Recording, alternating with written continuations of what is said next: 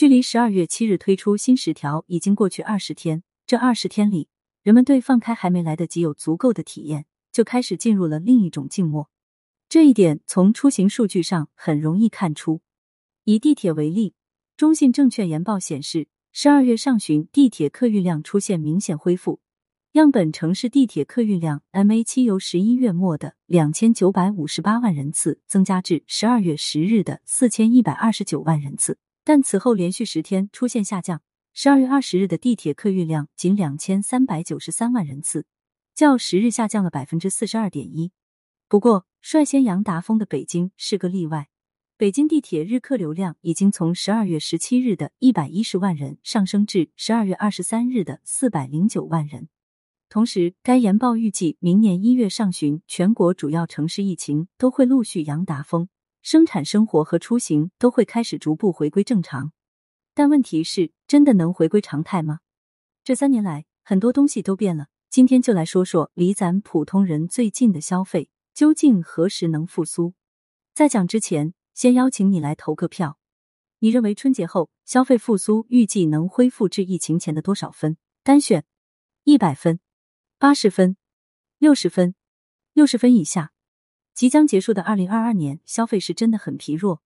国家统计局数据显示，一至一一月社会消费品零售总额三十九点九万亿元，同比下降百分之零点一。十一月社会消费品零售总额更是同比下降百分之五点九。要知道，二零二一年社会消费品零售总额为四十四点一万亿元，同比增长高达百分之十二点五。由此可以看出，大家的消费意愿有多弱。那么最近几周下来，消费复苏的情况如何呢？上周六，北京汇聚客流量超十万人次，恢复到二零一九年同期的九成。中粮祥云小镇的客流比上周六翻倍，西单大悦城的客流比前一天翻倍，可谓一天一个样，烟火气渐浓。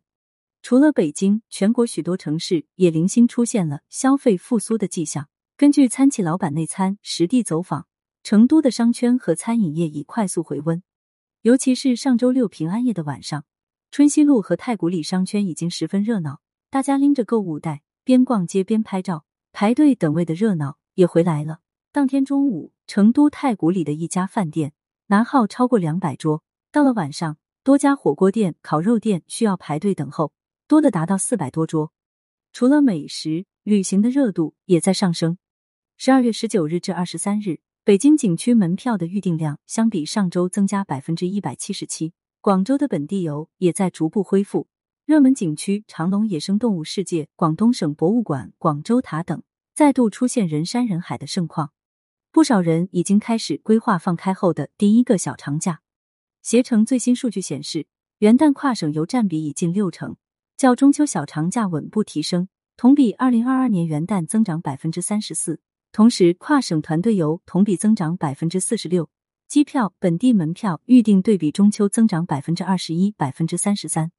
木鸟民宿发布的报告显示，预计元旦假期民宿订单有望达到二零二二年元旦的一点五倍左右。随着跨区域流动逐渐放开，用户入住时长增加，跨省民宿订单升温迅速。上海、杭州、成都、长沙等地成为元旦出游热门目的地前十名。可以说。各项消费数据或多或少出现了热闹的复苏迹象，但是相比起疫情前的二零一九年，则还差得远。为此，政府照例用消费券来刺激消费。据不完全统计，十二月以来，全国超过四十的宣布启动消费券发放的活动，比如福建省安排了两亿元支持下属的各地发放消费券，成都发放了文旅消费券共计一千万元，海口市联合饿了么平台投放三百五十万元外卖消费券。深圳市福田区发放两千万元消费券，深圳市龙华区发放三千万元消费券。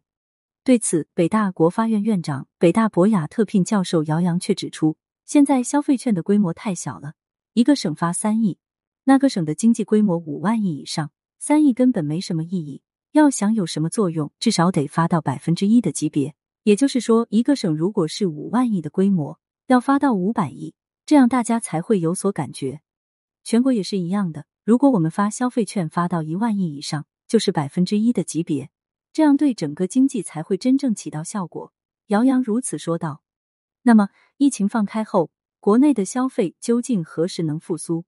哪些行业可能会加速复苏？除了消费券，还有哪些刺激消费的方式？下面就来看看大头的分析。新图金融研究院高级研究员傅一夫表示，很多人的消费心态和理念已发生变化，出现了所谓的经年型消费者。参考海外其他国家的经验。线下消费的加速修复大多出现在防控政策优化之后的第二个季度。从管控政策确定调整到消费基本恢复正常，同样需要经过二至四个季度不等的周期。国内预计到明年二季度，随着各方面形势的切实稳定，消费市场的全面提振也将有望实现。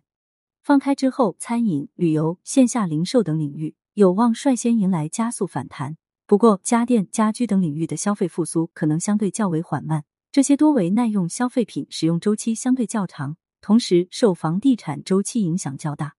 虽然疫情放开有助于提振消费市场，但一些深层次的影响已然产生，比如受此前疫情冲击，很多中低收入家庭的资产负债表受损较为严重，修复需要时日。在此过程中，很多人的消费心态和理念发生了变化，消费决策更理性。追求更高的性价比，换言之，那些原本就崇尚高性价比商品的消费者变得更加坚定，而之前还在追求个性化商品与名牌的消费者开始有意识的淡化对品牌溢价的执着，更看重商品的质量。这便是所谓的经验型消费者，有些类似于日本第四消费社会的特征。关于促进消费，我的建议是应继续重视以线上消费为代表的新型消费业态的重要地位。要注重培育新的消费增长点，积极发展文旅、会展等产业。最后，通过减税降费、发放补贴、减少裁员、加大金融支持力度等多个方面，来稳定中小微企业的运行，从而稳住就业大盘，让人们拥有更加稳定的收入来源，进而敢于消费。农策餐饮智库创始人、首席营销顾问田广利表示，餐饮业整体上难以恢复到二零一九年的水平，人们的餐饮消费更加理性务实。疫情放开以来，以北京为例，出现了堂食允许了，但要查核酸；外卖运力下降，导致外卖销售渠道受阻，人们躲在家里不愿外出。养鸟的人们味觉和食欲受影响，不想大吃大喝。餐厅员工大面积感染发烧，无法正常上班。这是餐饮最为灰暗的两周时间。庆幸的是，现在这一切都结束了，餐饮生意在快速恢复之中。但悲观点说，我认为预计未来两到三年内，餐饮业整体上难以恢复到二零一九年的水平。当然，餐饮结构性差异很大，某些细分品类和个别企业完全有可能快速恢复，并且逆势增长的。直接原因是新冠疫情冲击，更深层次原因是消费力下滑、人口流动减少、人口老龄化、跨界力量的冲击、经济活力下降等，这些因素短期内难有质变。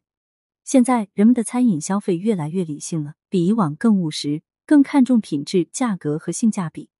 餐饮消费的恢复将是一个缓慢的过程，餐饮企业应该认清大势，积极调整，主动谋求突破，不能等着形势变好，也不能寄希望于政策救济。资深投资人、新浪财经知识分享官韩云表示，现在的消费数据应该见底了。我认为，在二零二三年的二季度，真正进入到复苏阶段是比较合理的。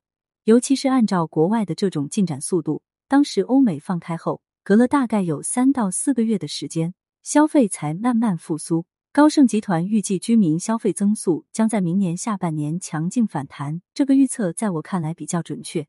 由于这两年收入下降，被迫降级消费可能出现，比如以前买一线产品，现在可能买二三线的替代，但也会出现一些消费观念的升级，比如人们会追求更健康的消费品。像益生菌一类的营养保健品消费占比会提升，因为疫情后很多人的认知强化了。